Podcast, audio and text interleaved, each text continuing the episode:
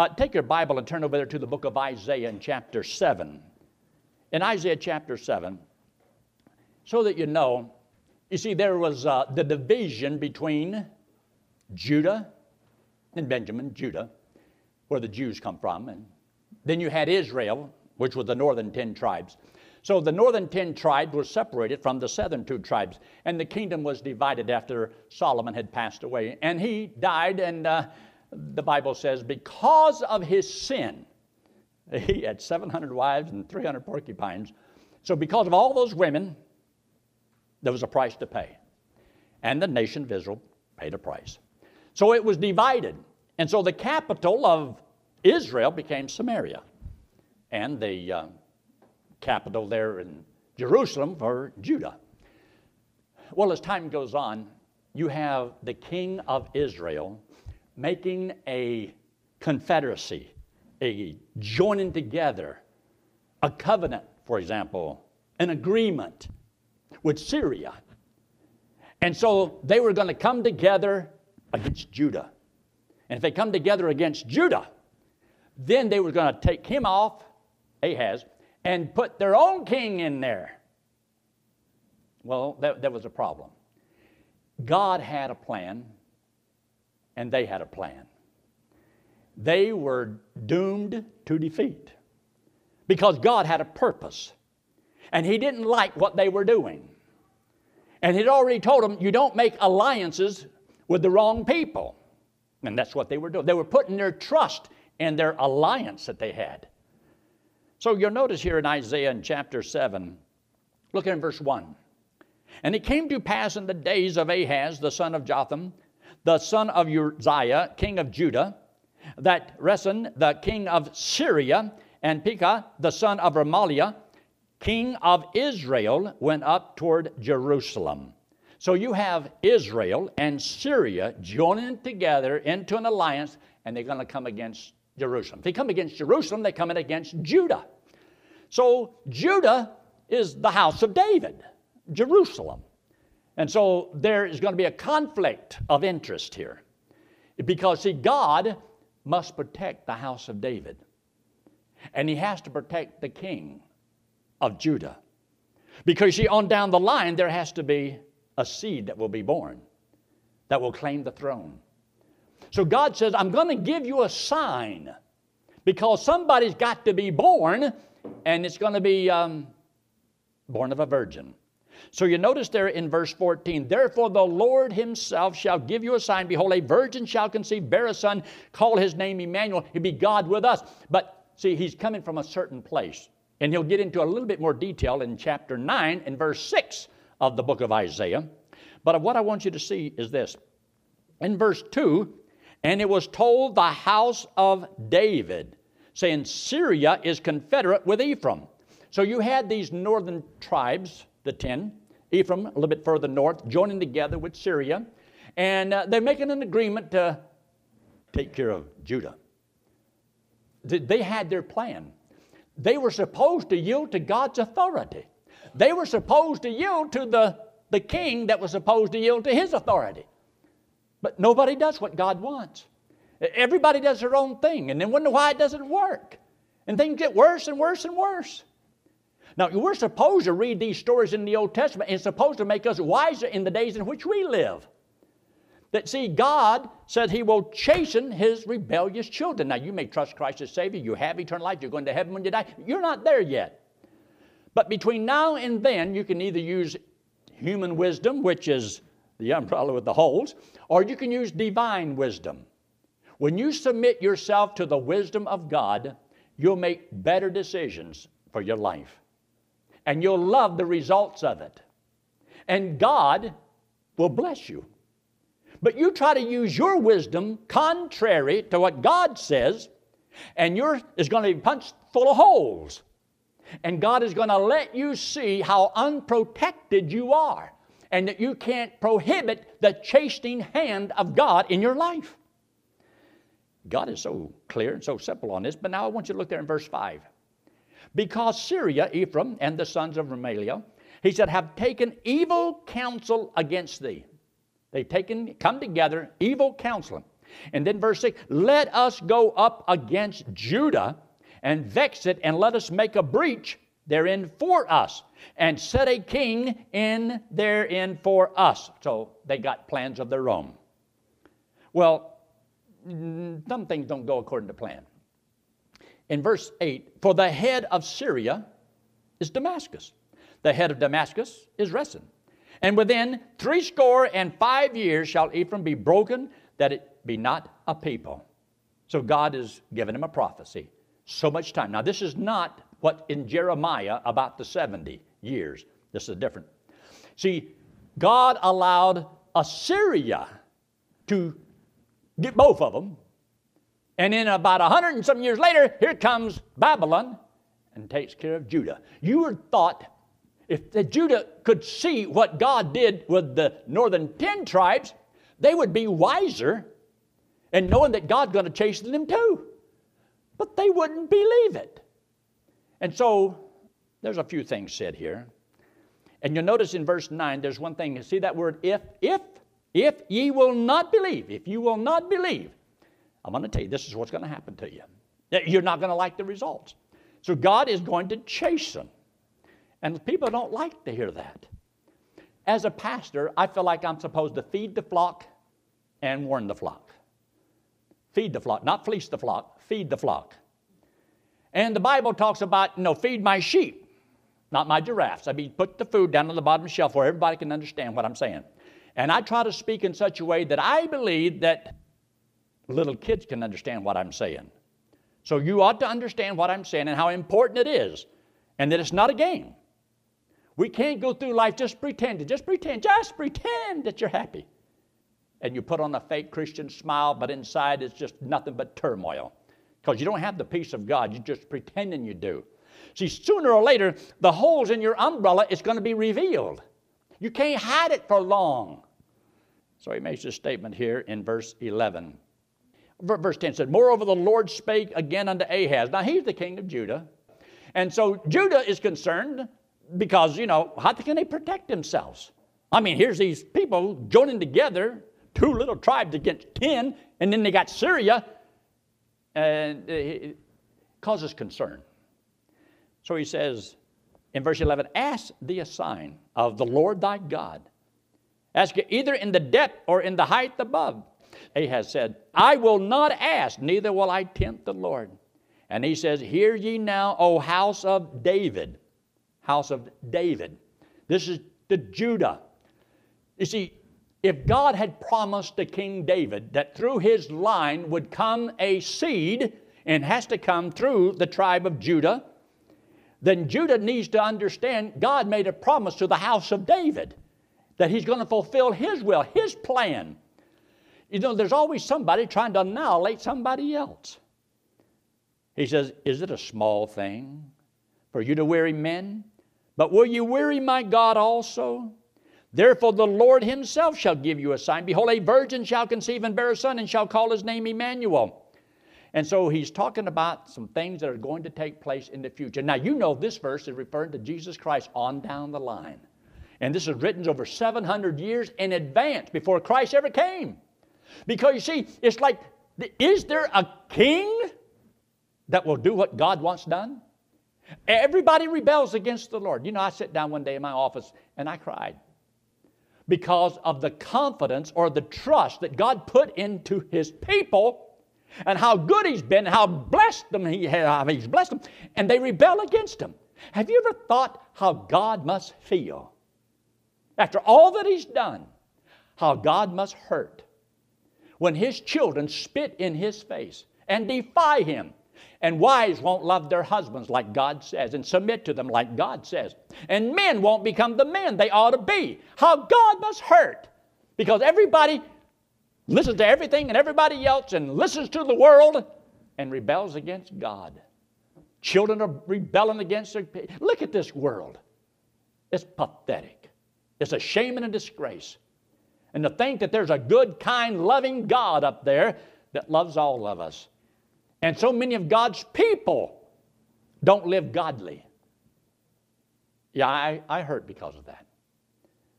And I want to try to encourage people, look, walk with the Lord, trust the Lord. We're different. Be different. So anyway, here in uh, chapter eight, I want you to take a look at real quick. Look in chapter eight and verse seven. Now therefore, behold, the Lord bringeth up upon them the waters of a river, strong and many, even the king of Assyria, and all his glory, and he shall come up over all his channels and go over all those banks. In other words, here's like a river that begins to overflow the banks, and the water goes everywhere. He said, I'm going to bring Syria, and they're going to be like a river that overflows its banks and comes into your area and takes over. So God says, I will bring them against you. Because you rebelled against me, I'm going to give you a big enemy. So he says here, and all his glory. So look down in verse nine. In verse nine, associate yourselves, O ye people, and ye shall be broken in pieces. And give ear, all ye of far countries. Gird yourselves, and ye shall be broken in pieces. Gird yourself, and ye shall be broken in pieces. You see, you can't go against God and win. You can rebel against God, but God break you. You are not stronger than God. You cannot do like you want to do and get away with it. There's a price to pay. Everybody pays it. Or you can be smarter and wiser than the average person and say, I'm smart enough to realize that uh, I don't have it within me to guide my life, and I'm going to I'm going to commit my life to the Lord. I'm going to do what God wants me to do with my life. And if you'll serve the Lord, God said He'll bless your life, and He'll give you wisdom beyond your dreams. Look what else He says here. In verse ten, take counsel together, and it shall come to naught. Speak the word, and it shall not stand, for God is with us. There's some things that God says, I want you to know. And He says over and over again, these are some things that are coming. Now look in chapter nine, and look there in verse one. Nevertheless, the dimness shall not be such as was in her vexation, when at the first, and he lightly afflicted. Underline those two little words. He lightly afflicted the land of Zebulun and the land of Naphtali, and afterwards did more grievously afflict. You see the lightly afflicted and then more grievously afflicted. You see, first of all, God tries to get you to understand, and He kind of gets your attention a little bit, you know. Have you ever had a child disobey you? Say, hey, hey, hey, that, that, that's enough. Okay, that didn't work. Hey, I said don't do that again. And the third time, you have to kill them. No, no, no. But it was lightly, and then a little stronger, and then by the third time, they probably have you figured out, and they know, okay, he means it this time. So you then you correct the problem. But there is a progression. God kind of gives us a little light affliction to get our attention, and then a, a little bit more. And then if you don't listen to that, Katie bar the door. Now, look there in verse two. This verse is also quoted in the New Testament. It's a tremendous verse. But it says, the people have walked in darkness, have seen a great light. They that dwell in the land of the shadow of death, upon them hath the light shined. Now, believe it or not, it's a, a statement about when Christ comes. Because, see, people are so rebellious. And all the warnings that God gives. And that's why if you read the book of Isaiah in chapter one, he says, ah, my people. He says, even the ox knows the crib, knows its owner. But my people, they just don't understand. And he says, they're sick from the head to the toe. You're sick. And he's referring to his nation, the people of Israel. Now, if he says that to the nation of Israel, then that's a picture of the whole world. That's a picture of everybody. There is no perfect people. And God says, I've got a plan. I got a man coming that's going to be born. He's going to be different. He's going to be the light. And I want all those dwelling in darkness to see the light. And when you come to the Gospel of John and you make this statement, he says, in the beginning was the Word, and the Word was with God, and the Word was God. The same was in the beginning with God. And all things were made by Him that was made. And John came along the scene, and he says that he was not the light, but he was sent to bear witness of the light, that all men through him might believe. And he was in the world, and the world was made by Him. And without him was not anything made that was made. And he was the one that the Bible says, as many as received him, to them gave he the power to become the sons of God. He is the light of the world. You see, there was no man that was what God wanted him to be. We're all sinful. We're all wicked. We've all failed. And God says, I, I got a man coming. And he's coming through Judah. He's coming as from the house of David. Because God had made a promise to Solomon, David first, and then Solomon. Now notice what he says here. Down there in verse six, for unto you, or unto us a child is born, unto us a son is given, and the government shall be upon his shoulder, and his name shall be called Wonderful Counselor, the Mighty God, the Everlasting Father, the Prince of Peace. Of the increase of his government and peace there shall be no end. Upon the throne of David. And that phrase, throne of David, is important because this is what is being talked about. And they want to come against the throne of David, against Judah. And so God says, uh, you have a plan. But God says, I got a plan too. And God intervened and sent Assyria down. And that's when the northern ten tribes were taken into captivity. Could they disobey God? Yes. Rebelled against God? Yeah, they did. Did he get away with it? No, they didn't. Now, you and I are supposed to be smart enough to know that God can intervene in anything, in any area of our lives, either to bring blessings to us or the chastening hand of God. And he can use things and people and anything that you want. God is free. You and I are free to choose however we want to rebel, and God is free to see however he wants to whoop the tar out of us, or maybe even take us home before our time. So who's going to do all of this? Well, that's why he makes the statement here in the last part of verse seven. And to establish it with judgment and with justice from henceforth, even forever, the zeal of the Lord of hosts will perform this. And the zeal of the Lord is Christ himself. Christ is coming. And that's why he makes this statement. He says, I've sent a word, a message, a light unto Jacob. I want you to see this. See there in verse eight, the Lord sent a word into Jacob, and it hath lighted upon Israel, and the, all the people shall know, even Ephraim, and the inhabitants of Samaria. And this part of the verse you need to underline, because this is what they say, and say in the pride and stoutness of heart. You know, if all this happens like you promise that's going to take place, this is what we're going to do. Now, in the video the other day, they brought out some good things about this verse, and I have no problem with that. But even in keeping in this context, they said, if the bricks are fallen down, we will build with huge stones. The sycamores cut down, we won't change them into cedars. Oh, what it's talking about is this. Suppose you rebel against your authority. Instead of admitting that it's wrong, you say, well, it worked out. How it works out is not the issue if you're in rebellion. You see, you can say, I'll try harder and I'll prove it.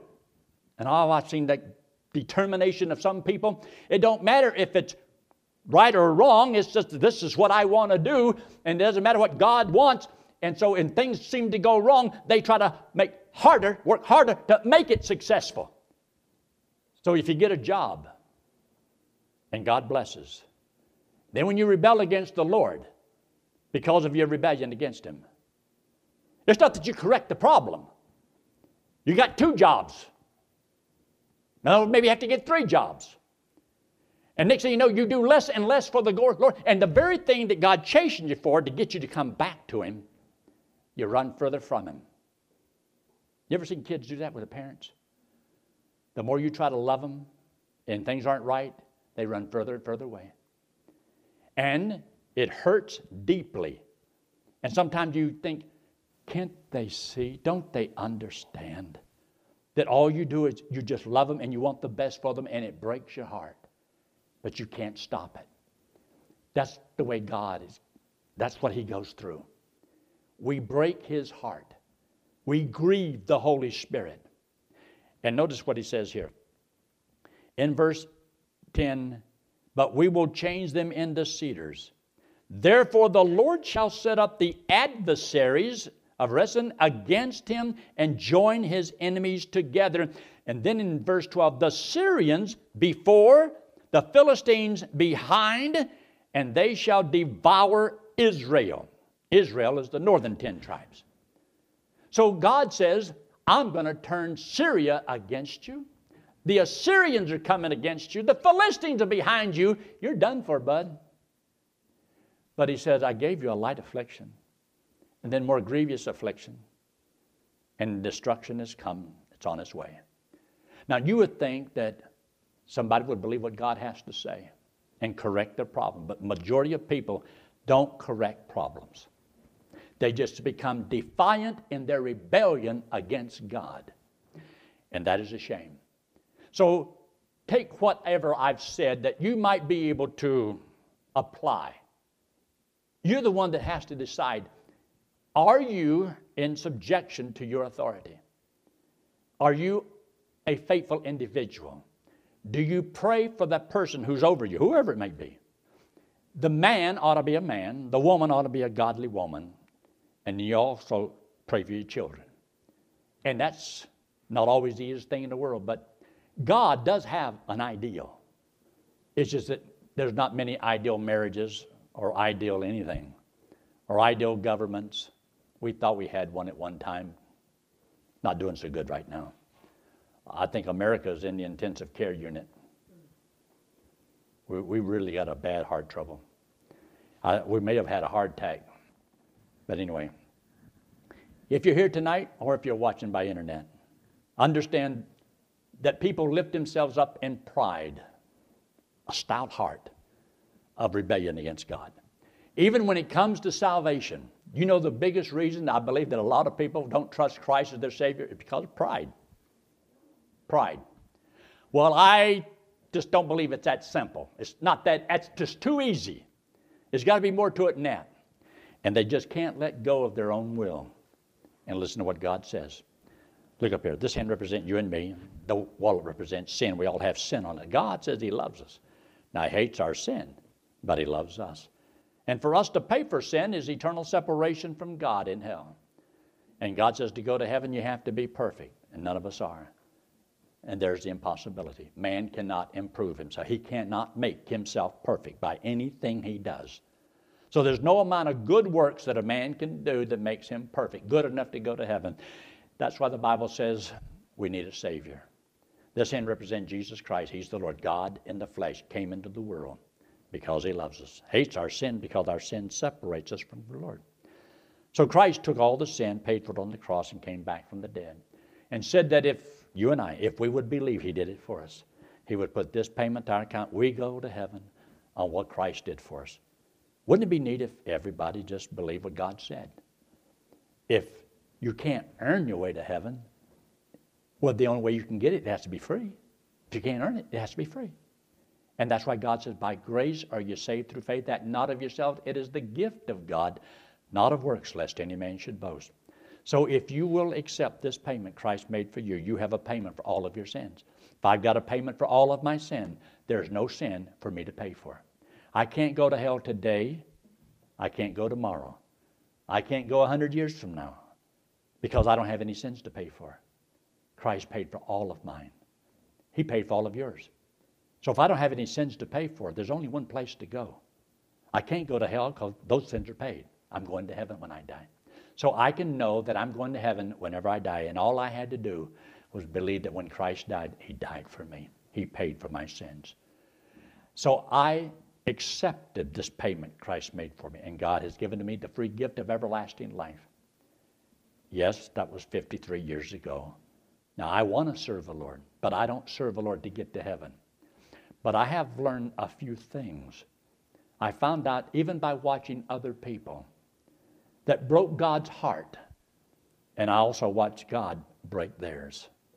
I've seen God discipline and correct individuals. I've seen people pay a great price for their rebellion. I'm not the smartest kid in the world, but I'm smart enough to see that was a dumb move.